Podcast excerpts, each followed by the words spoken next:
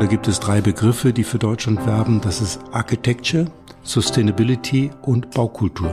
Und insofern ist Baukultur tatsächlich auch ein internationaler Begriff inzwischen, der auch nicht übersetzt werden kann. Wenn es ein schönes Gebäude ist, ein gutes Gebäude, dann empfehlen wir dreimal hinzugucken, ist da nicht was drin, was noch in die Zukunft geführt werden kann? Und kann man nicht durch Anbauten, Aufstockungen, Ergänzungsbauten viel mehr aus dem Bestand machen, als es nur abzureißen?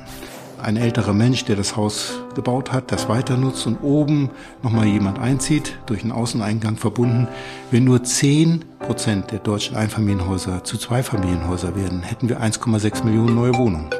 Glücklich Wohnen, der Buwok Podcast. Herzlich willkommen. Heute starten wir Staffel 5 unserer Serie mit Gesprächen rund um Quartiersentwicklung, Stadtentwicklung und Architektur. Am Mikrofon Michael Diwe. Ja, und ich darf Ihnen verraten, dass in dieser Staffel viele neue Themen und tolle Gäste auf uns warten. Also wenn Sie nichts verpassen wollen, dann am besten direkt den Podcast abonnieren. Und unser heutiges Thema lautet von der Baukultur zur Umbaukultur. Wir wollen verstehen, wie es aktuell um die Baukultur hierzulande steht und wie das Planen und Bauen sich vielleicht perspektivisch ändern müsste. Zum Gespräch begrüße ich Rainer Nagel, Architekt, Stadtplaner und Vorstandsvorsitzender der Bundesstiftung Baukultur. Seit 2007 setzt sich die Bundesstiftung Baukultur als unabhängige Einrichtung für Baukultur ein. Ich freue mich auf das Gespräch. Herzlich willkommen, Rainer Nagel. Guten Tag, Herr DW. So, seit 16 Jahren gibt es die Bundesstiftung Baukultur. Ähm, erklären Sie mal, womit beschäftigen Sie sich? Ja, wir sind als öffentlich-rechtliche Stiftung 2006 gegründet worden mit dem Auftrag, qualitätsvolles Planen und Bauen in Deutschland voranzubringen, daraus vielleicht sogar ein Standortthema für Deutschland zu machen und vor allen Dingen Berichte zur Lage der Baukultur dem Bundeskabinett vorzulegen. Also wir sind so eine Mischung aus Beratungsinstanz und gleichzeitig diejenigen Forscher, die versuchen, dem Themenfeld Baukultur noch mehr Wirkung abzuringen für unsere Gesellschaft positive Wirkung. Also ich weiß nicht, was die Zuhörenden mit dem Thema Baukultur assoziieren. Wir wissen, dass es häufig das Thema ist Ästhetik und Denkmalpflege. Das ist aber viel zu kurz gegriffen. Äh, wir versuchen wirklich alle Beteiligten miteinander zu verbinden und dem Wort Baukultur mehr Bedeutung zu geben. Und da sind wir ein bisschen im Dilemma, dass Kultur immer mit Elitärem verbunden wird. Das ist es aber überhaupt nicht. Wir haben extrem viel Bodenhaftung und wenn wir mal projizieren, wie wird das in zehn Jahren sein, dann sind wir wahrscheinlich so weit, dass unter Baukultur einfach so wie heute unter Esskultur das verträgliche, in dem Fall klimaverträgliche, gesellschaftsverträgliche, gute Plan und Bauen verstanden wird. Es wird also zum allgemein positiven Begriff von einem bisher immer noch etwas elitären Wort. Hm. Eines der Ziele der Bundesstiftung äh, heißt unter Bauschaffenden eine breit angelegte Qualitätsdebatte über Baukultur zu initiieren. Nun ist ja das Feld der Bauenden selbst sehr weitläufig und im ho hohen Maße gemischt aufgestellt. Mhm. Wie machen Sie das? Na, deshalb heißen wir auch Baukultur und zum Beispiel nicht Architekturpolitik oder Ingenieurkultur, sondern wir versuchen alle am Bau Beteiligten, das ist ja ein stehender Begriff, aber darüber hinaus auch alle Bauschaffenden untereinander ins Gespräch zu bringen, deren Kompetenzen aufzuspüren, zu gucken, wo können wir gemeinsam für höhere Qualität wirksam werden. Und Bauschaffende meinen wir wirklich natürlich die Architekten, die Ingenieure, die Fachplanenden, mhm. aber dann auch ähm, die Bau- und Immobilienwirtschaft, äh, die Wohnungswirtschaft ganz maßgeblich, aber auch die Bauwirtschaft bis hin zum Handwerk und die Baustoffherstellenden und so weiter. Und nach meiner Erfahrung, und ich habe schon lange in Hamburg und Berlin gearbeitet und immer wieder an dieser Schnittstelle von Bau- und Immobilienwirtschaft zu den planenden Bereichen, liegt in der Verbindung der Szenen untereinander ein direkter Mehrwert. Wir neigen dazu, uns nur in der Blase der eigenen Fachdisziplin zu bewegen. Und wenn man da mal rauskommt und mit Bauwirtschaft redet, Handwerk zum Beispiel, dann ist gleich ein ganz anderer Ton. Oder wenn man mit Immobilienwirtschaft, Wohnungswesen redet, dann erfährt man von dort, welche Anliegen es gibt. Und dann relativiert sich manches und viele, kann, viele können ihre Kompetenz direkt einbringen und darin besteht ein echter Mehrwert. Übrigens das Einzige, was wir wirklich machen können, denn als vergleichsweise kleine Stiftung müssen wir in die Mitte gehen und genau das machen, was andere noch nicht machen, nämlich die Menschen miteinander direkt verbinden. Hm. Wie groß ist die Stiftung? Wie sind Sie da organisiert? Sie ja, wir sind in Potsdam, ne? Wir sitzen in Potsdam, wir haben zwei Vorstandsstellen und dann sind wir insgesamt etwa 15 bis 20, je nach Arbeitsanfall, Kolleginnen und Kollegen. Wir haben wenige, nämlich nur sieben Planstellen. Verglichen mit anderen Institutionen in Deutschland ist das klein. Aber durch die Organisation unserer Arbeit und insbesondere durch den Baukulturbericht, den wir erstellen können und der vorgelegt wird, sind wir dennoch vergleichsweise wirkungsvoll. Hm. Ihr Ziel ist auch die Baukultur oder die deutsche Baukultur im, in, im Ausland ähm, publik zu machen, äh, ins Gespräch zu bringen. Wie wird denn die deutsche Baukultur im Ausland gesehen? Gibt es da sowas wie Made in Germany als besonderes Qualitätskriterium oder wie ist der Stand, wenn Sie so rumhören im Ausland? Na, es gibt natürlich eine Vorstellung von Made in Germany. Äh, um ehrlich zu sein, hat das in letzter Zeit auch ein bisschen gelitten. Jedenfalls, als ich 2013 in die Stiftung eingetreten bin, haben so die, die Vorfälle um den Berliner Flughafen, die Elbphilharmonie und so weiter dazu geführt, dass man so dieses Made in Germany, Ingenieurwesen, das Schnur gerade aufs Ziel zuführt ähm, so ein bisschen ironisiert hat. Gleichzeitig ist bekannt, dass in Deutschland grundsolide geplant wird, dass noch, sagen wir, intelligenter das Ingenieurwesen aufgestellt ist und dass Produkte, Bauprodukte aus Deutschland eine hohe Wertschätzung erfahren. Also das ist überall, wo deutsche Produkte eingebaut werden können, sind die Hände ringend gesucht. Tatsächlich sind wir auch auf internationalen Immobilienmessen, beispielsweise auf der MIPIM in Cannes, ähm, da ähm, sind wir ganz klein dabei am Stand der Bundesrepublik Deutschland, German Pavilion. Und da gibt es drei Begriffe, die für Deutschland werben. Das ist Architecture, Sustainability und Baukultur. Und insofern ist Baukultur tatsächlich auch ein internationaler Begriff inzwischen, der auch nicht übersetzt werden kann.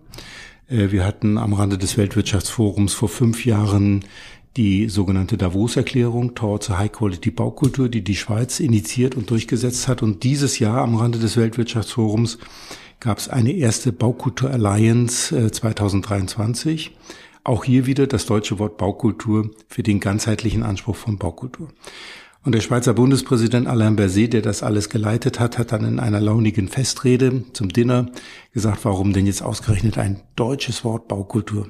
Und dann hat er das zum, zur Freude aller Beteiligten, die dachten, jetzt wird die Baukultur richtig veräppelt, äh, abgeleitet und gesagt, im Ergebnis gibt es kein besseres Wort, das den ganzheitlichen Anspruch für das Planen und Bauen beschreibt und deshalb bleibt es bei Baukultur. Und wir nennen dieses Thema auch international Baukultur. Also das sagen auch äh, Kollegen aus Großbritannien oder aus Frankreich. Das ist etabliert so wie Kindergarten oder wie Wanderlust oder so. Oder German Angst, ja. Wir haben ja meistens äh, sehr spezielle Begriffe, die gar nicht so positiv sind. Aber Baukultur versuchen wir natürlich zum positiven Wort zu machen. Und wie gesagt, Building Culture, das wäre so Lübcke Englisch oder Sustainable Architecture, das ist alles nur ein Teilbereich. Der ganzheitliche Anspruch, und das ist dann vielleicht doch Made in Germany, dieses gute Zusammenarbeiten, das lässt sich nur mit Baukultur direkt beschreiben. Hm. Sie haben gesagt, deutsche Produkte haben im Ausland oder deutsche Bauprodukte haben im Ausland immer noch einen guten Ruf. Woran genau liegt das? Na, also wir verwenden schon hochwertige Materialien, die Verbindungen sind ausgezeichnet. Sie sind zwar inzwischen auch im System häufig verbunden, das heißt es gibt zertifizierte, durch Patente gesicherte Verbindungen, aber insgesamt ist das Rohmaterial und die Herstellung dieser Produkte in der Regel sehr, sehr hochwertig, verglichen mit Konkurrenzprodukten aus anderen europäischen oder internationalen Bereichen. Das ist einfach so. Und vieles der Produkte, die hergestellt werden, ist ja auch von der deutschen Baustoffindustrie oder Chemie direkt abhängig. BASF ist ein ganz großer Player bei Baustoffen. Und deshalb ist natürlich die Quelle für vieles hier nicht nur das Wissen, sondern auch das Herstellen von Baustoffen. Und das ist weltweit bekannt. Nun interessiert uns Ihr Befund äh, hier in Deutschland im Jahr 2023. Wie steht es um die Baukultur? Kann man da eine Gesamtnote geben? Wie ist Ihr Befund als oberster äh, Wächter über die Baukultur? Na, es gibt natürlich für die Preisverfahren, die wir durchführen, an denen wir beteiligt sind, die wir auch äh, adressieren durch, durch unseren Konvent der Baukultur, immer wieder hochwertige Beispiele. Da würde ich sagen, was in Preisen gewinnt. Ich meine jetzt nicht die Architekturwettbewerbe, ich meine jetzt die Preisverfahren, Deutscher Architekturpreis, Deutscher Ingenieurpreis, Deutscher Wohnungsbaupreis. Das ist schon eins bis zwei. Das ist sehr gut und gut. Und dann gibt es sozusagen den normalen Standard, die Alltagsarchitektur. Da würde ich sagen, das ist befriedigend. Es gibt allerdings auch Bausünden, die wir nicht so stark thematisieren, weil wir glauben, didaktisch, pädagogisch ist es besser, über das gute Beispiel zu arbeiten. Und da gibt es noch, ich sag mal, Luft nach oben. Ist jetzt ein bisschen diplomatisch, aber ähm, die Kompetenz für hochwertige Baukultur ist auf jeden Fall da. Auch die Bereitschaft, sich diesen Dingen zu öffnen. Insofern würde ich sagen, wir schaffen alle den Abschluss. Und ähm, von der Schulnote her würde ich sagen, drei und teilweise besser. Also, es gibt noch ein bisschen was zu tun. Aber fangen wir gleich mal mit den Schwächen an, äh, über die wir nicht so gerne sprechen. Äh, die architektonischen Beispiele, äh, vielleicht im Wohnungsbau, wo Sie sagen, nicht gelungen. Woran machen Sie das fest? Das ist mhm. ja mehr als mhm. architektonischer Geschmack. Ja, das ist ähm, auch die emotionale Wirkung, die Bauwerke auf uns haben. Wir haben ja als Hauptclaim als Bundesstiftung den kurzen Satz, Räume prägen Menschen, Gedankenstrich, Menschen prägen Räume, meistens in dieser Reihenfolge. Und die Räume, die uns prägen, das ist natürlich auch die Architektur, und zwar erstmal der Städtebau, das städtebauliche Volumen. Und wenn man näher kommt, die Form, die Farbe, die Details und so weiter. Und viele Menschen, viele Bürgerinnen und Bürger sprechen ja auch von Klötzchenarchitektur, wenn sie jetzt über neue Architektur reden, haben mehr Zutrauen zu Bestandsgebäuden, die stärker verziert sind, ornamentaler sind, die zum Teil auch Satteldächer haben. Das Flachdach führt ja meist manchmal zur Kiste. Und ähm, deshalb ist es tatsächlich so, dass ähm, die Architektur, wenn sie quasi zu seriell, zu formal, zu wenig individuell auf den Ort bezogen wird, auch sehr nüchtern sein kann. Und ähm, zwei Dinge führen zu einer hochwertigen Baukultur. Das erste ist die Prozessqualität aller Beteiligten.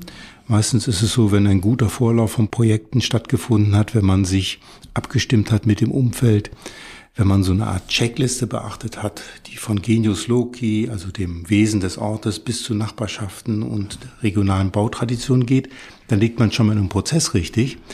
Und wenn man dann über Architektur noch Bezüge aufnimmt, die den menschlichen Maßstab berücksichtigen, die dich direkt auf die Nachbarschaft beziehen, die so ein bisschen in den Bauch gehen, wenn sie wissen, was ich meine. Man kommt um die Ecke und denkt, wow, das sieht aber gut aus. Das ist richtig mal ein gutes Beispiel für eine schöne Architektur. Dann haben wir gewonnen. Das ist dann aber Geschmack und das ist persönliches Empfinden. Also wie wirkt Architektur auf den Einzelnen? Ja, das ist äh, natürlich Schönheit liegt immer im Auge des Betrachters. Trotzdem, ich habe in der Hafen City gearbeitet, als das Image der Elbphilharmonie auf den Markt kam und da waren 95 Prozent der Hamburger schon am nächsten Tag begeistert und sagten, wow, das möchten wir haben. Es gibt also auch so eine Art kollektive Wahrnehmung über Gebäude. Das hat was mit Harmoniegesetzen zu tun, mit Proportionen, mit Hoffnungsdiagonale, letztlich ähm, Richtungen, die da beschrieben werden und natürlich auch mit Baustoffen. Also das echte gute Material bei der Elbphilharmonie, Ziegel im Sockelgeschoss von Werner Kallmorgen übrigens schon und dann die wunderbaren Fenster führt schon dazu, dass die Leute sagen, boah, das sieht gut aus. Während ein Wärmedämmverbund, der schon leichte Stockflecken hat, das finden die Leute dann nicht so schön, das merken die auch. Menschen können ganz gut beurteilen, was Wert hat und Wert ist dann auch Teil der Betrachtung, man sagt ja schön und gut und gut ist der Wert. Hm. Sie haben vom menschlichen Maßstab gesprochen, äh, dessen, was wir so bauen und was in den Städten so rumsteht. Was ist dieser menschliche Maßstab? Na, wir Menschen, da können wir machen, was wir wollen, sind ungefähr zwischen 1,60 und 1,90 groß, Augenhöhe so bei 1,50. Und äh, vieles, was in unserer Gesellschaft passiert, unterliegt dem Zoom-Faktor. Also beispielsweise größer werdende Autos, breiter werdende Straßen, breiter werdende Stellplätze, größer werdende Häuser. Das können wir nicht immer verkraften. Also Menschen orientieren sich bei Städten zum Beispiel an der Stadt des Blickkontaktes. Blickkontakt geht so bis 100 Meter. Nach 100 Meter guckt man und sagt, ach, ich glaube, wir kennen uns, aber wir haben uns gar nicht gesehen, ich brauche nicht grüßen. Wenn man aber näher kommt, so 50, 40 Meter, dann sagt man, naja, also jetzt ist es eine Kulturtechnik, dass wir Hallo sagen, Hallo. Und dann ist man im Spiel. Und deshalb äh, Straßen haben in Berlin beispielsweise 22 Meter Distanz. Das ist eine Distanz des menschlichen Maßstabs. Wir gucken dann als erstes aufs Erdgeschoss, dann gucken wir auf die Gebäudequalität, die wir da als Blickkontakt erkennen. Das sind erstmal die Formate, Fensterformate, Erdgeschossformate, Eingangsformate. Wenn wir dann näher kommen, sehen wir die Materialien, Ziegel, Putz, mhm. Ornamentik und haben dann tatsächlich einen Zugang oder eben nicht, weil wir Menschen sind und den menschlichen Maßstab suchen. Und nun ist in der Stadtplanung und der Architektur ein Credo, dass wir höher bauen müssen, dass wir eigentlich urbane Dichte schaffen müssen, äh, dass wir mehr Hochhäuser bauen müssen. Da gibt es viele Leute, die sagen, ja, das passt ja gar nicht zu diesem menschlichen Maßstab. Was sagt Rainer Nagel? Das würde ich wiederum nicht am menschlichen Maßstab unbedingt festmachen. Natürlich aus dem zehnten Geschoss haben die Eltern keinen Rufkontakt mit zu ihren Kindern, die unten spielen. Das ist so. Und man kann auch nicht unbedingt ein zehngeschossiges oder zwanziggeschossiges oder fünfziggeschossiges Haus noch mit menschlichem Maßstab wahrnehmen. Andererseits sind das ja Effizienzgesichtspunkte, die da eine Rolle spielen, Flächenverbrauch und so weiter. Und da muss man gucken, da gibt es seit den 70er Jahren von Roland Reiner eine schöne Grafik, die sagt, wenn man statt eingeschossig zweigeschossig baut, hat das eine Verdopplung der Effizienz zur Folge. Dreigeschossig ist nicht Verdreifachung, sondern das ist eine sagen wir, degressive Kurve. Und ab sechs, sieben Geschossen kann man, was Effizienz betrifft, nicht mehr viel erreichen. Und dann dreht sich das um und äh, wenn wir es jetzt nochmal Wohnungswirtschaft oder Immobilienwirtschaftlich sehen, dann sind natürlich doppelte Sicherheiten, höhere Verkehrsflächen, Sicherheitstreppenhäuser, alles Kostenfaktoren und Flächenfaktoren, so dass das Wohnen im Hochhaus auch relativ teuer ist. Also Kostenmiete von 20 Euro pro Quadratmeter ist im, Wohn, im Wohnhochhaus, glaube ich, normal. Und mhm. wer soll das dann bezahlen? Also es gibt so ein paar Gründe, die dagegen sprechen, ein Wohnhochhaus äh, zu bauen. Bei Büros sieht es vielleicht etwas anders aus, wenn man da mal Zeichen setzen will. Aber ich sehe keine Chance, in der Höhe sozusagen die Lösung für unsere Probleme zu finden. Vielleicht noch zwei kleine Abschlussbemerkungen dazu. Ähm, wir hatten äh, vor kurzem eine Tagung, in der Christoph Ingenhofen auch nochmal das beschrieben hat, was ich eben mit menschlichem Maßstab bezeichne. Und er sagt, wir Menschen sind ja ursprünglich vom Affen abstammend auf eine Höhe von acht Meter über Boden eingerichtet. Da haben wir unsere Nester gebaut, da fühlen wir uns am wohlsten. Also Erdgeschosswohnen ist auch nicht unbedingt das, was man unbedingt anstrebt, genetisch. So Belletage ist schon das, wo Menschen sich am wohlsten fühlen. Jetzt machen sie aber alle äh, Ideen zunichte, dass es in die Höhe gehen könnte in den Städten, dass wir auf vorhandenem äh, Boden mehr Wohnungen erzeugen können, ohne zusätzlich äh, zu versiegeln. Fragezeichen. Nein, das nicht unbedingt. Also das Optimum, was Dichte betrifft, 4,5 bis 5 GFZ, ist ja in den Berliner Gründerzeitquartieren erreicht. Die sind fünf mit ausgebautem Dach sechsgeschossig. Ich hätte auch überhaupt nichts dagegen, dass sich die Berliner Feuerwehr eine neue Feuerwehrleiter anschafft, die noch das siebte und achte Geschoss erschließt. Aber dass wir jetzt ähm, vertikale Communities bauen, halte ich nicht für sinnvoll. Es gibt ja dieses große Projekt äh, Neum, The Line, das ähm, versucht, eine Vertikalstadt zu bauen mit 500 Meter. Das finde ich so absurd auch bezogen auf die Menschen, die da leben müssen. Das ist ja ein Zwang dann, dass es kein Vorbild sein kann. Bleiben wir mal bei der realistischen Baukultur und es sind ja nicht die Hochhäuser, die typischerweise gebaut werden. Äh, uns hören viele Menschen so aus dem Immobilienbereich, äh, das sind Architektinnen, Architekten, das sind vielleicht Bauträger, das sind äh, Bauende und Planende auf unterschiedlichen Ebenen. Was kann man eigentlich praktisch tun, um gute Baukultur zu erzeugen? auf jeden Fall ein gutes Bauteam zusammenstellen, fantasievolle, kreative, gute Architekten, Ingenieure, Bauherrschaft spielt eine ganz äh, große Rolle. Also dazu haben wir ja auch den Kodex Baukultur für die Immobilienwirtschaft mhm. entwickelt, der so ein bisschen mit dem Davos Quality System kooperiert und auf ESG-Kriterien abstellt. Also Bauherrschaft ist da sehr maßgeblich, weil Bauherrschaft eben die Entscheidung für gute Baukultur trifft. Dann vielleicht die Reflexion auf die Nutzenden das Umfeld, die Gemeinde. Also Ich würde die Lösung in kompetenten Bauteams suchen, die alle lösungsorientiert arbeiten. Dieses Thema des lösungsorientierten Arbeitens, da gibt es jetzt eine ganz interessante Referenz. Im öffentlichen Bereich gibt es eine Richtlinie für die Durchführung von Hochbaumaßnahmen, RB Bau. Die ist letztes Jahr geändert worden, ab Oktober, von 144 Seiten auf 26 Seiten gekürzt worden, was ja immer auch für alle Beteiligten positiv ist, also quasi straffer. Und dann gibt es stattdessen eine Präambel. Und in dieser, in dieser Präambel steht, alle Projektbeteiligten arbeiten am Projekterfolg. Das finde ich ziemlich gut. Und wenn man das auf die Baukultur ummünzt, ein gutes Bauteam zusammenstellt, das nicht sagt, das geht alles nicht und ich kriege meine Kabel da nicht durch und so können wir es nicht machen und ich muss die Norm noch beachten und so weiter und so weiter, dann wird das im Ergebnis krampfig. Wenn wir aber gemeinsam versuchen, ein gutes ja, Werk ähm, ins Leben zu setzen, dann sind es meist hochwertige Materialien, gute Gestaltung, ähm, lösungsorientierte äh, technische ähm, Wege. Das äußert sich dann aus meiner Sicht in hochwertiger Baukultur. Also Fokus auf Teamwork und auf der Art des Zusammenarbeitens und zusammen Ideen finden und Ideen verwirklichen. Auf jeden Fall, Baukultur ist Prozesskultur und ähm, im Ergebnis hoffentlich dann auch schön und gut. Aber zunächst mal, um sicher zu gehen, sollte man sich Baukultur zur Handlungsebene nehmen und prozessorientiert handeln. Und in der Regel wird dann auch was Gutes dabei entstehen. Nun ist es ja so, dass äh, der Baubereich, gerade der Wohnungsbaubereich, mit vielen gesellschaftlichen äh, Themen zu tun hat, die wie in einem Brennglas äh, da quasi fokussiert sind. Äh, älter werdende Gesellschaft, Integration, sozialer Zusammenhalt, soziale Durchmischung, äh, Freiräume müssen gestaltet werden, Grünflächen müssen gestaltet werden. Ähm, das ist ein Mix, das wird immer komplexer.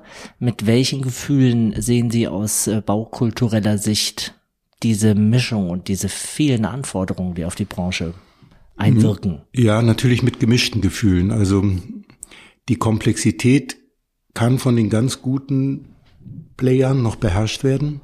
Aber es gibt auch einige, die darunter inzwischen in die Knie gehen. Und ähm, vollkommen zu Recht wird im Moment über den Gebäudetyp E diskutiert, also E für einfach, vielleicht experimentell. Ich finde, er übersetzt sich am besten mit elementar dass wir wieder stärker elementar bauen und für die Expertinnen und Experten, wenn wir mehr Fantasie in die Kostengruppe 300, also das Volumen und den Rohbau investieren, dann haben wir wirklich was Bleibendes geschaffen. Wenn wir zu viel Geld in der Kostengruppe 400 ausgeben, dann werden das wahrscheinlich Investitionen in Haustechnik sein, die wir schon in 10, 15 Jahren wieder komplett erneuern müssen. Also wird sich nicht rechnen. Und die 200, die Erschließung, da sollte man in integrierte Lagen gehen. Das ist viel günstiger als ähm, quasi neues Bauland zu erschließen. Und letztlich Bauland, die Kostengruppe 100, ist natürlich der Schlüssel zu vielem. Wenn wir da jedenfalls für Teile unseres ähm, äh, Investitionsfeldes zu Preisbereinigung kämen, dann wäre das für uns alle gut, auch für die Baukultur. Hm. Sie haben über Kosten gesprochen. Ähm, das trifft ja den Wohnungsbau in vielen Bereichen. Die Zinsentwicklung ist das eine, die Materialkosten äh, sind das andere. Das sind alles zusätzliche Hürden. Bleibt da die Baukultur auf der Strecke? Wenn Sie mal vergleichen das Jahr 2023 vielleicht mit einer Zeit vor zehn Jahren? Na, 23 würde ich jetzt äh, der Baukultur jetzt nicht so eine schlechte Perspektive bestätigen, sondern ich glaube, das Jahr 23 wird vielleicht in Erinnerung bleiben als das, wo nochmal umgesteuert wurde. Weniger ist mehr, weniger Haustechnik, weniger dieser technischen Normen, die ja frei vereinbart werden können, beachten. Aber davor war es schon so, dass im Sinne von Value Engineering am Schluss die hochwertigen Baustoffe rausfielen, dass auch die Details, die sich Architekten ausgedacht haben, nicht durchsetzungsfähig waren und dass Gebäude teilweise kaputt gespart worden sind. Das ist einfach so. Und wenn das noch über ein, sagen wir, Bauträgermodell läuft, das die Anfangsrendite zum Maßstab macht und nicht den Lebenszyklus. Also die Wohnungsbaugesellschaften, die denken ja stärker im Lebenszyklus, weil sie wissen, was später an Unterhaltungskosten auf sie zukommt. Da ist dann normalerweise die Wahl des Fußbodenmaterials, der Fenster und so weiter selbstverständlich hochwertig. Aber es gibt auch welche, die sagen, nein, nein, also meine Anfangsrendite ist das Maß aller Dinge und dann mache ich das Billigste und die späteren Eigentümer können ja sehen, wo sie bleiben. Und das wird jetzt vermutlich durch ESG nicht mehr so einfach werden. Also könnte das Jahr 2023 auch eine Art Atempause sein, wo man die Projekte optimiert, wo man Weichen anders stellt? Ja, Atempause oder Wendepunkt. Also Atempause heißt ja, dass im Moment nicht stattfindet, dass man sich mal erholen kann. Ich hoffe, dass schon noch was stattfindet, auch Bauaktivitäten, weil dieses Signal in den Markt hinein, im Moment geht gar nichts, weil alles so teuer ist, ist sicher nicht gut. Sie bringen jedes Jahr den Baukulturbericht heraus. Äh, der hat ein Motto und in diesem Jahr steht da drauf neue Umbaukultur. Sie haben vom Umbaubericht auch gesprochen. Erklären Sie das mal. Was ändert sich da? Ja, diese Baukulturberichte an das Bundeskabinett und über das Bundeskabinett an den Bundestag, aber auch den Bundesrat, also an die Länder, die haben immer so zwei, drei Jahre Vorlauf. Und das heißt, wir müssen projizieren, was wird Thema sein, wenn diese Baukulturberichte am Markt kommen. Und es war schon länger absehbar, dass durch Ressourcenknappheit, durch Baukosten, durch aber auch Baulandengpässe wir uns intensiver um den Bestand kümmern müssen. Andererseits ist es so, dass ähm, Ersatzneubauten häufig von Bevölkerung, aber auch von uns keine Bereicherung sind bezogen auf das Ursprungsbauwerk, was da stand. Und dass ähm, die Auseinandersetzung mit dem Bestand häufig zu qualitätsvolleren Architekturen führt. Und deshalb haben wir gesagt, neue Umbaukultur ähm, sollte wieder Thema werden, indem wir uns stärker und intensiver wieder mit unserem Bestand auseinandersetzen. Das ist ein, eine Frage der Zeit, mit, die, mit der wir heute arbeiten. Aber das Neue steht einerseits für eine Rückbesinnung auf das, was wir eigentlich vorher in unserer 7000-jährigen Siedlungsgeschichte immer gemacht haben. 6850 Jahre davon haben wir nur umgebaut, gab es gar keinen maßgeblichen Neubau. Erst seit der Industrialisierung und Erweiterung von Städten und Gemeinden in, in die Fläche gibt es dann dominant Neubau und heute haben wir es umbauen, manchmal verlernt oder sehen es nicht mehr. Also neu wieder dieses Thema Umbau sehen. Zweitens neu so bauen, auch neu bauen übrigens, dass es wieder rezyklierbar ist, dass also auch ein neues Gebäude umbaufähig wird. Mhm. Und drittens, jede Zeit hat so ihre eigene Architektursprache, hatten wir schon drüber gesprochen. Und wenn wir jetzt mit dem Umbau dominant vorangehen, dann könnte es sein, dass da auch eine neue architektonische Gestaltungsmöglichkeit besteht, die uns gefällt, emotional berührt und die ein gewisses Dilemma auflöst der Klötzchenarchitektur, mit der wir im Moment unterwegs sind. Mhm. Was sagen Sie Leuten, die äh, ein Gebäude aus den 1950er Jahren abreißen, äh, um dort was Neues hinzubauen? Das ist ja dann eine sehr persönliche Sache.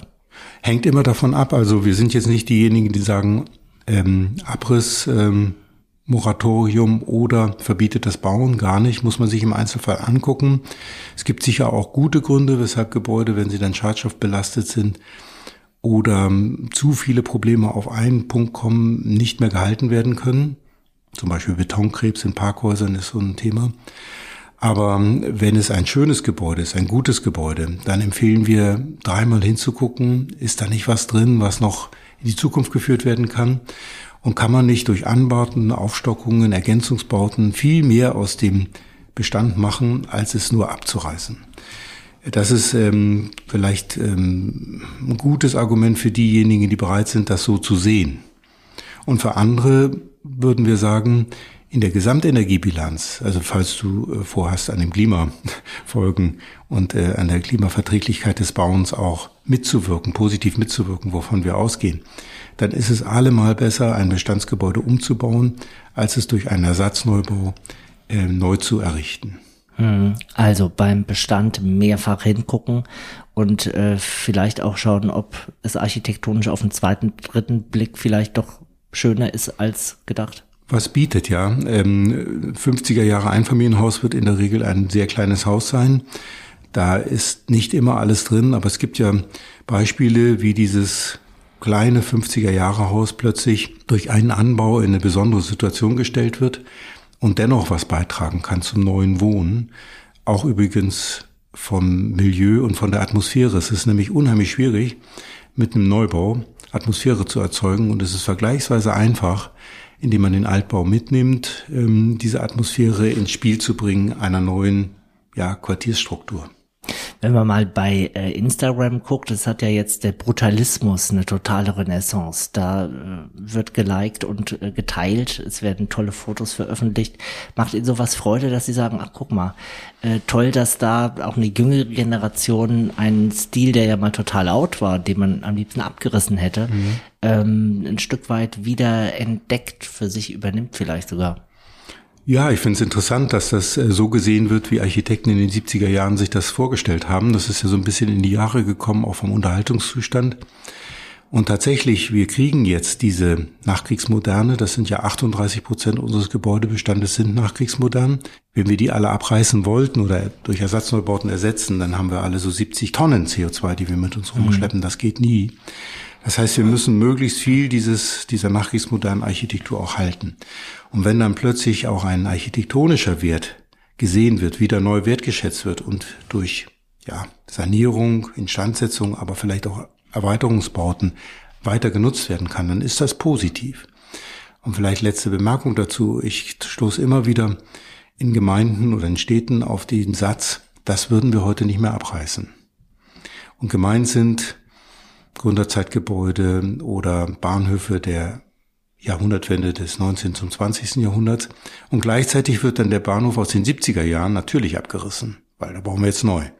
Und dann sage ich, sind Sie sich denn sicher, dass Sie nicht in zehn Jahren auch sagen, das hätten wir heute nicht mehr abgerissen? Und dann gucken die Bürgermeister doch nochmal hin und sagen, na ja, also, weiß jetzt nicht. Also da findet jetzt sozusagen ein Umdenken statt und mhm. was Sie sagen, die jungen Leute sind da sicher Vorreiter.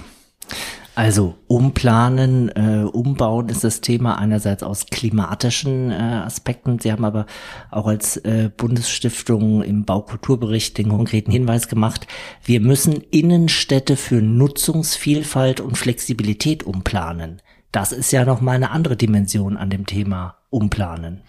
Ja, also der Umbaubericht äh, betrifft nicht nur das konkrete Bauwerk, sondern äh, fängt schon an mit dem Transformationsprozess unserer gesamten bundesdeutschen Kulturlandschaft, der Städte und Orte. Äh, wir leben ja im Anthropozän und in der Bundesrepublik gibt es ja gar keinen Quadratmeter, der nicht Mensch geprägt ist, der nicht vom Menschen schon überformt worden ist. Und natürlich geht es auch um die ähm, bestehenden Siedlungen. Stadtumbau ist ein Thema, auch unserer Innenstädte. Und da kann der Umwandlungsprozess, der jetzt ansteht, sehr stark auch mit Baukultur begleitet werden. Da geht es zunächst mal um das, was das Bundesplanungsrecht dazu leisten kann. Die Bundesstiftung wendet sich natürlich in erster Linie auch an den Bund und kann dem Bundesgesetzgeber sagen, pass mal dein Planungsrecht so an, dass in Innenstädten künftig viel einfacher gewohnt werden kann. Also wir haben ja durch die Baunutzungsverordnung und die Gebietstypen der Baunutzungsverordnung im Moment Kerngebiete in Innenstädten. Und in Innenstädten im Kerngebiet darf nur ausnahmsweise gewohnt werden. Gedacht war damals an Hausmeisterwohnungen. Ansonsten sind die Innenstädte für Büroflächen, also CBD, Central Business District, Einkaufsnutzung ähm, und so weiter vorgesehen. Man kann heute in Innenstädten Tankstellen bauen, die wir wahrscheinlich gar nicht mehr brauchen werden, aber keine Wohnungen. Und da muss sich auch das Planungsrecht ändern. Und dann gibt es die neue Mischung, die wir natürlich befördern, indem wir darüber debattieren, das heißt, ergänzend zu Handel, der sich auch erneuern muss, auch stationär erneuern muss, sollte es alles geben, was zu einer lebendigen Mischung beiträgt, also Bildung, Kultur, Freizeit, Wohnen selbstverständlich, aber auch Dienstleistungen neuer Art, Pop-up-Stores und so weiter. Und das Ganze allerdings überwiegend in einen lebendigen öffentlichen Raum integriert, bei dem die Erdgeschosse überproportional wichtig sind. Also wir sind händeringend auf der Suche nach belebenden Erdgeschossen. Also das werden aber die klassischen äh, Filialisten nicht mehr sein, wenn es mehr Nein. zum Einzelhandel geht. Das Konsumverhalten hat sich verändert. Corona mag ein Dämpfer gewesen sein für das Gewerbe in der Innenstadt, aber die grundsätzliche Einzelhandelslandschaft ändert sich ja. Ja, und äh, Handel wird sich auch äh, konsolidieren, also festen, festigen auf einem vielleicht etwas geringeren Maß. Da ist aber schon wichtig, dass der Nahversorger wieder in die Innenstadt geht, so wie das ja die M-Preismärkte in Tirol und Südtirol machen, in kleineren Läden.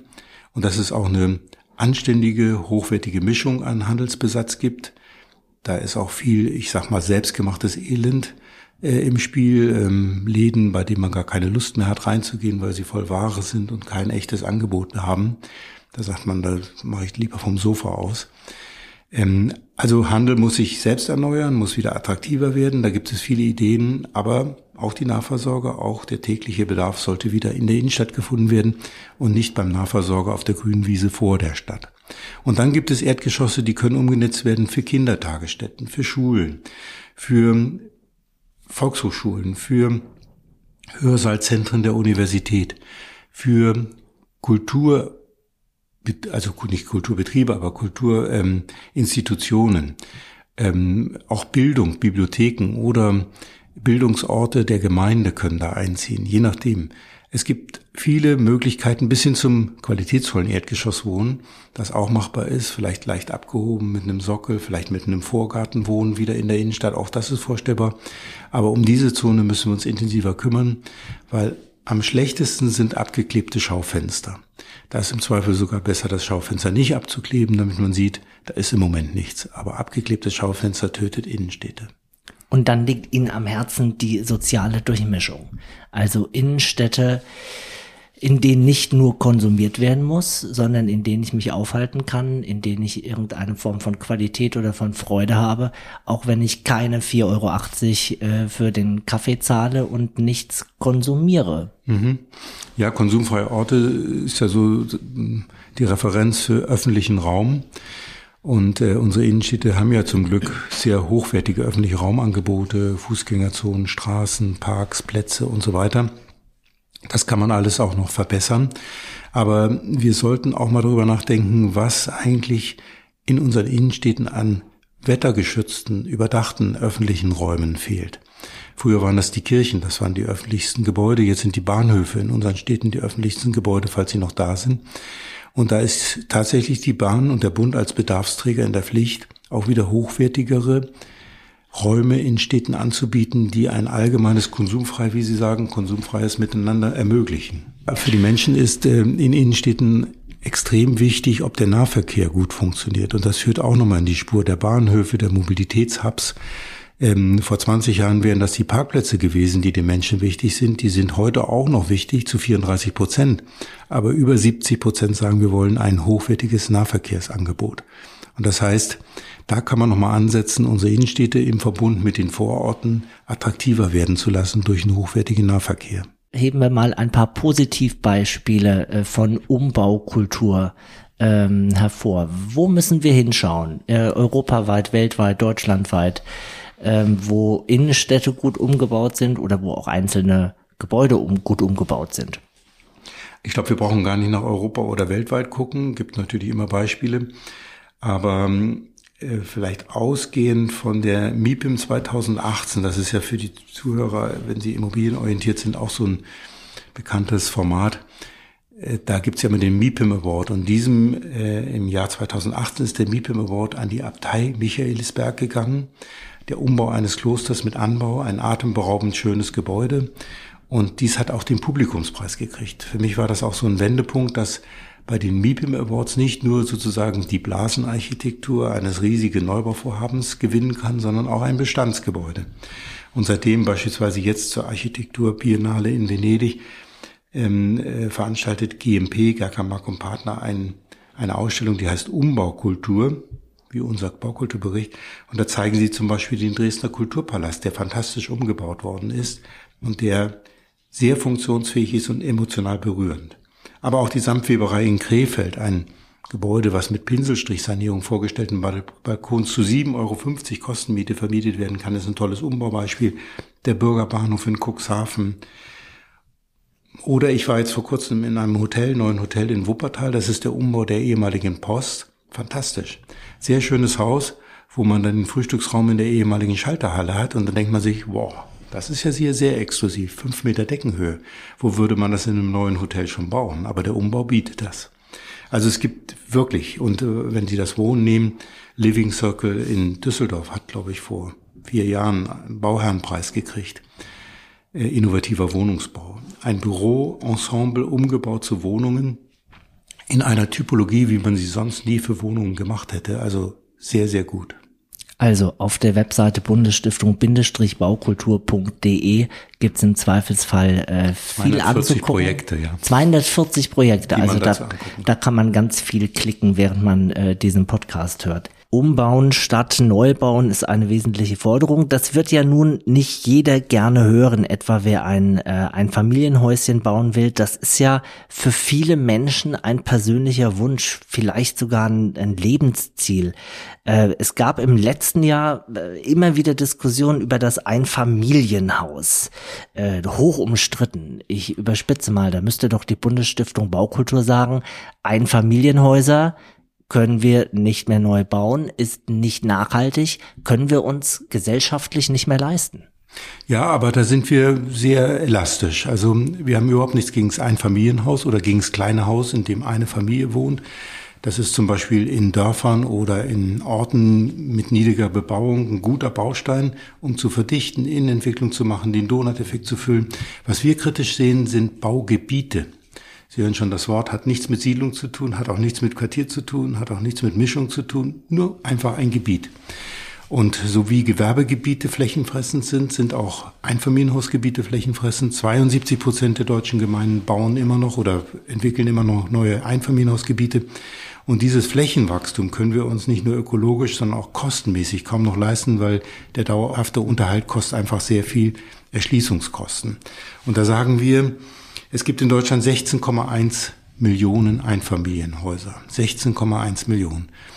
Und ähm, den Bestand zu halten, dessen, was man sich da angeschafft hat, ist ja auch eine gesellschaftliche Verantwortung. In Thüringen werden bis 2030 30.000 Einfamilienhäuser leer stehen.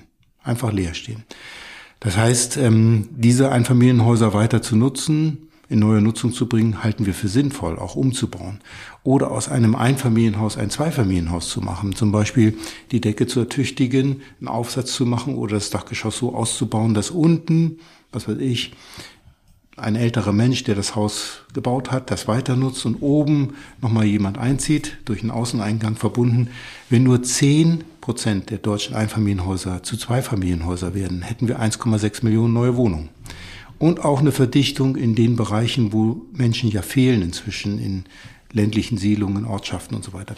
Also die Typologie ist nicht zu kritisieren, aber neue Baugebiete könnte schwierig werden und es ist im Moment kosten- und flächenmäßig nicht mehr machbar. Nun wollen wir noch ein bisschen sprechen über äh, den Neubau. Sie äh, sprachen von Paradigmenwechsel, den wir brauchen, aber auch im Neubau gibt es ja diesen Paradigmenwechsel. Es wird viel gesprochen über Holzbau. Äh, es wird viel gesprochen über serielles Bauen.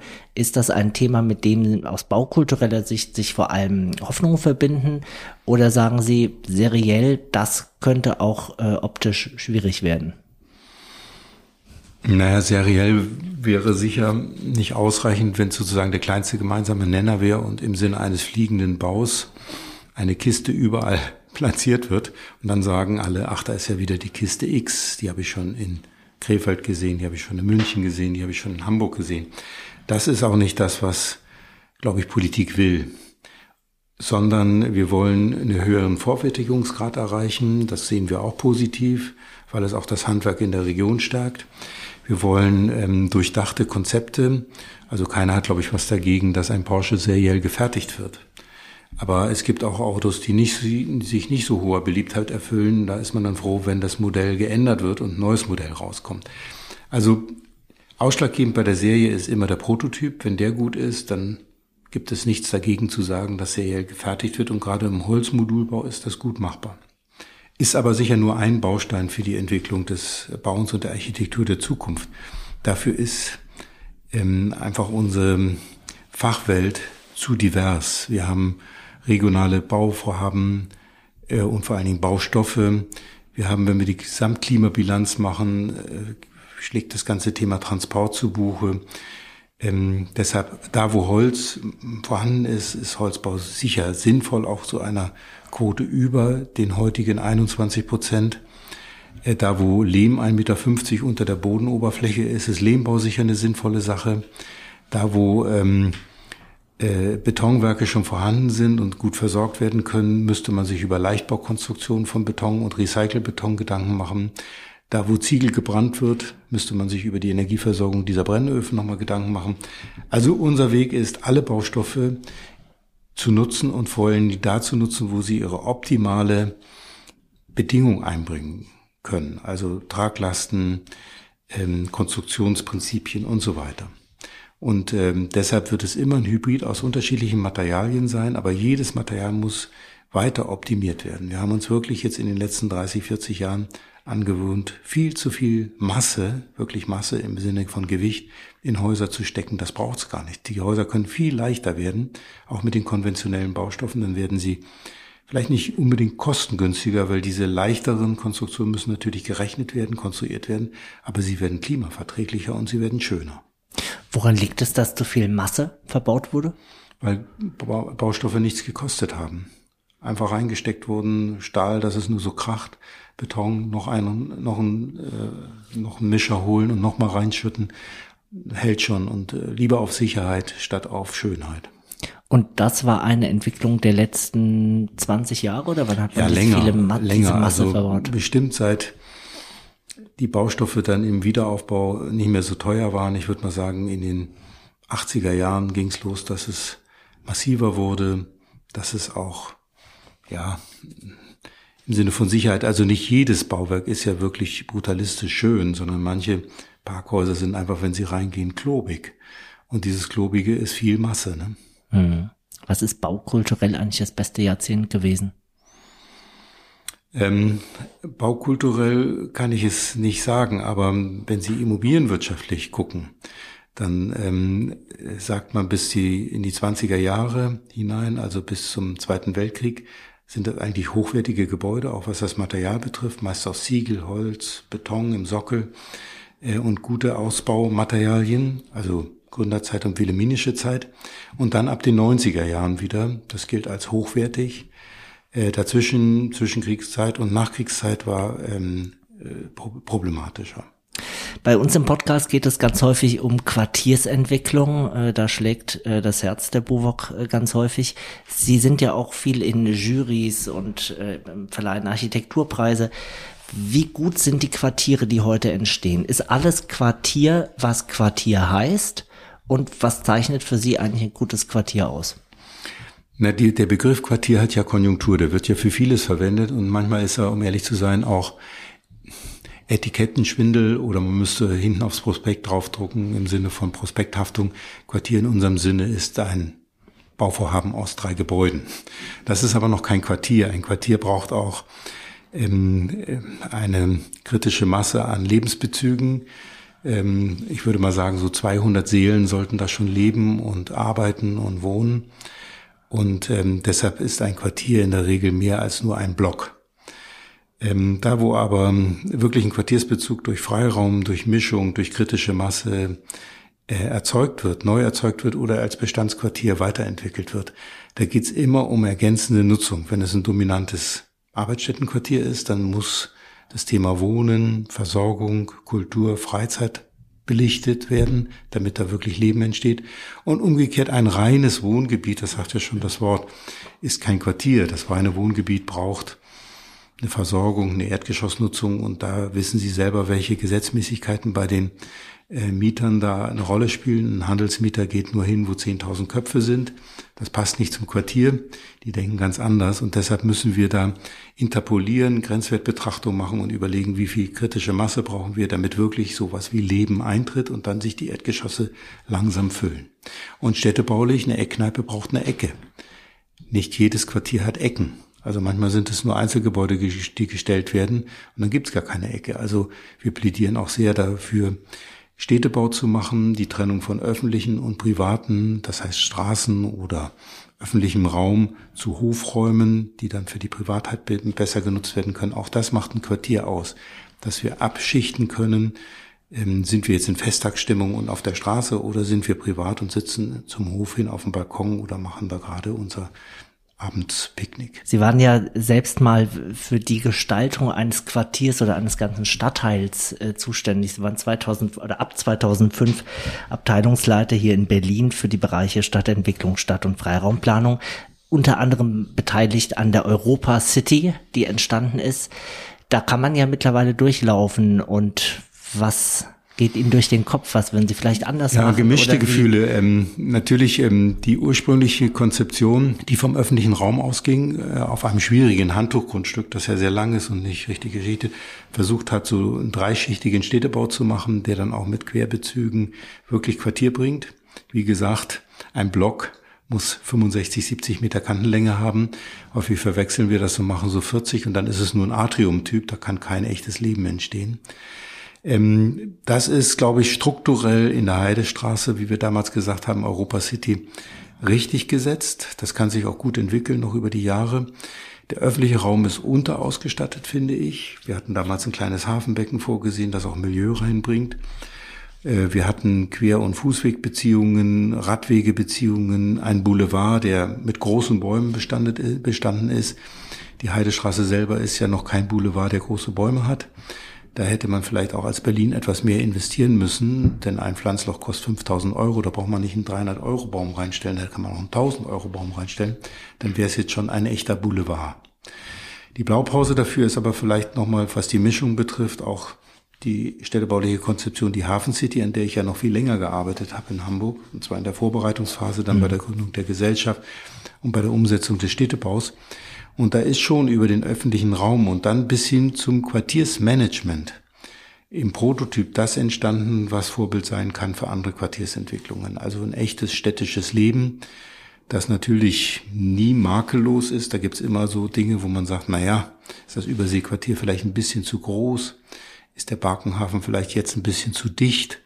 Aber das grobe Ganze, das funktioniert. Und ähm, die Gegenprobe, der Lackmustest ist für mich immer, stellen Sie sich vor, wie das in 100 Jahren aussieht. Das ist dann vielleicht durch zwei Krisen gegangen. Eine Krise, wo, was weiß ich, sich Leerstand bildet, eine nächste Krise, wo das wieder überhitzt ist und so weiter. Und plötzlich, wie jetzt unsere Gründerzeit bildet sowas, bildet sich sowas wie eine Grundsubstanz. Und dann ist die Grundsubstanz in beiden Gebieten, in der Europa City, aber vor allen Dingen in der Hafen City gut. Also gute bauliche Substanz und die Bäume wachsen irgendwann und es entsteht Patina und es entsteht auch das, was Sie genannt haben, Milieu, Milieu reinbringen. Ja, Milieu ist äh, immer wichtig. Ähm, lassen Sie mich noch kurz auf die Bäume wachsen, vorausgesetzt, sie haben Boden zum Wachsen. Deshalb, äh, das könnte man vielleicht bei künftigen Quartiersentwicklungen anders machen. Beide Gebiete, über die wir reden, Hafen City, aber auch Europa City, haben äh, flächig Tiefgaragen. Das heißt, die die zweite GRZ ist 100 Prozent, also 1,0, wirklich richtig dicht. Da kann kein 400-jähriger Baum wachsen. Es standen aber vor dem Zweiten Weltkrieg 450 Jahre alte Bäume 500 Meter weiter im Tiergarten. Und eigentlich müssen wir unseren Städtebau so anlegen, dass die Bäume, die Häuser vielleicht sogar im Zweifel überleben, dass wir also echten Boden anbieten, damit sich wirklich ein großer Baum da entwickeln kann. Und was das Milieu betrifft, da hatten wir wiederum bei der Hafen City schlechtere Voraussetzungen, weil das Gebiet musste ja durch den Hochwasserschutz 3,50 Meter aufgehöht werden. Da mussten dann viele charaktervolle Bestandsgebäude oder Hafenschuppen, die man sonst integriert hätte. Das macht zum Beispiel Rotterdam. Rotterdam stellt dann auf diesen charaktervollen Hafenarchitekturen einfach oben auf und lässt unten diesen Sockel als Schuppen das ging wegen Hochwasserschutz in der Hafen City nicht. Das konnte man aber in der Heidestraße machen. Also einige Gebäude bei der Europa City Heidestraße oder alle Gebäude, die da waren. Das war ja dann auch ein beräumtes Gebiet. Gucken Sie mal zurück. Die Luftbilder von vor 20 Jahren, die sahen ziemlich lückenhaft aus. Aber alles, was damals Bestand war, ist heute noch in diese Neukonzeption integriert worden. Das heißt, das, was an Milieu da ist, wird sich auch weiterhin äh, für die Entwicklung des Gebietes positiv zeigen. Also, wir schauen positiv und optimistisch nach vorne. Herr Nagel, welche Wünsche haben Sie an die Immobilienwirtschaft? Na, wir reden ja quasi immer von Wohnungs- und Immobilienwirtschaft. Ähm, ich bin sehr intensiv auch mit den Kollegen der Immobilienwirtschaft im Gespräch, nicht nur auf der schon genannten MIPIM, sondern auch auf der Expo Real, auf der Polis Convention. Und tatsächlich haben wir uns mit unserem Code Kodex Baukultur für die Immobilienwirtschaft direkt an die Bauherrschaft ge gewendet. Warum? Ähm, wir haben für das professionelle Planen und Bauen drei Hauptgruppen der Beteiligten. Die erste Gruppe sind die Planenden, Architekten, Ingenieure, Fachplaner und so weiter. Die zweite Gruppe sind die Bauwirtschaft und das Handwerk und die dritte Gruppe sind die Bauherrschaft und die Bauträger. Bei der ersten Gruppe ist es so, die Architekten und Ingenieure haben durch ihre Berufsordnungen, aber auch die Ingenieurgesetze beispielsweise, die Pflicht, ich selber bin auch Ingenieur, also Architekt und in der Ingenieurkammer, Architektenkammer, da unterschreibe ich, dass ich mein, mein ganzes Wissen, Ausbildungswissen für die Gesellschaft positiv einsetze. Ingenieure sagen, wir müssen unser Wissen über Technik und Naturwissenschaften für die Gesellschaft einsetzen. Ähnlich ist es beim, bei der Bauwirtschaft. Ähm, das ehrbare Handwerk, der, die Handwerksrolle, alles das äh, sagt, wir müssen zu einem gewissen Niveau unsere Fertigkeiten einbringen. 10.000 Stunden braucht man handwerkliche Ausbildung, damit man wirklich gut, sehr gut mauern kann, putzen kann, äh, auch Malerhandwerk. Das sind alles wirklich qualifizierte Berufe. In der Immobilienwirtschaft ist es von bis. Das sage ich, glaube ich, keinem, der das nicht weiß. Da gibt es einige, wo man immer sagt, schwarze Schafe. Da gibt es zum Beispiel auch Makler, die, Makler ist jetzt gar kein Lehrberuf oder kein Ausbildungsberuf, sondern kann man sich auch nennen, Schild an die Tür schrauben.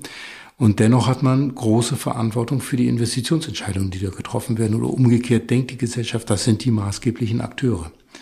Und deshalb sagen wir, bezogen auf die Verantwortung, die Immobilienwirtschaft und Wohnungswirtschaft tatsächlich trägt, braucht es auch noch ein Selbstbekenntnis zu diesem, dieser Verantwortung. Und das ist unser Kodex Baukultur oder die Davos, das Davos Quality System, wo die Kollegen der Schweiz mit uns gemeinsam so ein System entwickelt haben aus acht Kriterien. Das geht von Governance über Genius Loci, äh, Bestandsorientierung, über Funktionalität bis hin zu Schönheit. Und hinter jedem dieser acht Kriterien liegt eine Checkliste, wo man Quick-Check machen kann, ob man wirklich schon Baukultur macht oder ob es noch Bauerei ist. Und wenn man sich diesen Themen öffnet, dann gehört man sowieso schon zu den reflektierteren Immobilienprofis. Denn viele sagen, Anfangsrendite ist mir für mich wichtig und ähm, die anderen Dinge überlasse ich äh, anderen Leuten, die nicht so viel ähm, was das betrifft, Rendite machen wollen. Und da, glaube ich, trennt sich ein bisschen im Moment Spreu vom Weizen. Diejenigen, die jetzt mehr auf Baukultur gucken, werden auch künftig bestehen, während die Hasardeure wahrscheinlich vom Markt weggehen. Und da wollen wir auch ein bisschen für sensibilisieren, äh, dass das die gute Baukultur in die Köpfe kommt und umgesetzt wird. Danke für das Gespräch, Rainer Nagel. Ja, danke, Herr Diwe. Von der Baukultur zur Umbaukultur. Spannendes Thema. Bei allen aktuellen Herausforderungen, die das Bauen und Planen betreffen, es gibt sie, die Beispiele für gute Baukultur. Viele sehenswerte Projekte finden Sie auf der Webseite Bundesstiftung Baukultur.de. Zur Baukultur gehören nicht zuletzt Bildung, gesellschaftliche Teilhabe bei Fragen der Gestaltung unserer Städte und Gebäude und der gemeinsame Austausch darüber. Das ist nichts, was wir als Gesellschaft delegieren können an eine Bundesstiftung, sondern das ist eine Grundhaltung, insbesondere von Architektinnen und Bauenden. Und da sind alle gefragt, von Privatwirtschaft über die Stadtgesellschaft bis hin zu kommunalen Trägern. Vielleicht gerade jetzt die richtige Zeit, um sich mit Baukultur zu beschäftigen und auf den Weg zu machen zu einer neuen Umbaukultur. Also weniger abreißen, mehr umgestalten, mehr umnutzen das wäre nicht nur aus Umweltgründen ein sinnvoller Weg. Also, zum Weiterhören darf ich äh, direkt weitere Podcast-Folgen empfehlen, die inhaltlich gut passen. Zum Beispiel Thema Mobilität in der Stadt. Wie gelingt die Verkehrswende? Folge 24 oder auch Freiraumplanung und Klimaresilienz Folge 16 und Perspektiven einer Bauwende. Ähm, Gespräch mit Elisabeth Bröhrmann von Architects for Future Folge 26. Also am besten abonnieren Sie den Podcast, dann sind Sie immer auf dem Laufenden. So, das war's für heute. Toller Auftakt unserer Staffel Nummer 5. Danke fürs Gespräch, Rainer Nagel von der Bundesstiftung Baukultur. Das war Glücklich Wohnen, der Buwok Podcast. Überall, wo es Podcasts gibt und auf buwok.de.